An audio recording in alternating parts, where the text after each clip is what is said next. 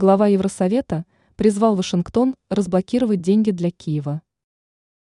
Глава Европейского совета Шарль Мишель заявил о том, что американскому Конгрессу следует разблокировать деньги для Киева. Речь, в частности, идет о 60 миллиардах долларов, которые были заявлены как матпомощь для Украины. С соответствующей речью Мишель выступил на заседании в Европейском парламенте, о чем рассказывает РИА Новости. Глава Евросовета акцентировал, все те представители американской власти, кто верит в свободу и демократию, должны поддержать украинцев. Позиция Европы.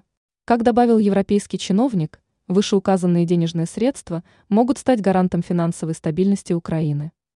В начале февраля текущего года лидеры стран Евросоюза утвердили политическое решение о формировании фонда матпомощи Киеву. Указывалось, что фонд будет функционировать с учетом ежегодной отчетности по передаваемым Украине деньгам. Ранее информировалось, что Вашингтон и Брюссель работают над вступлением Украины в ЕС.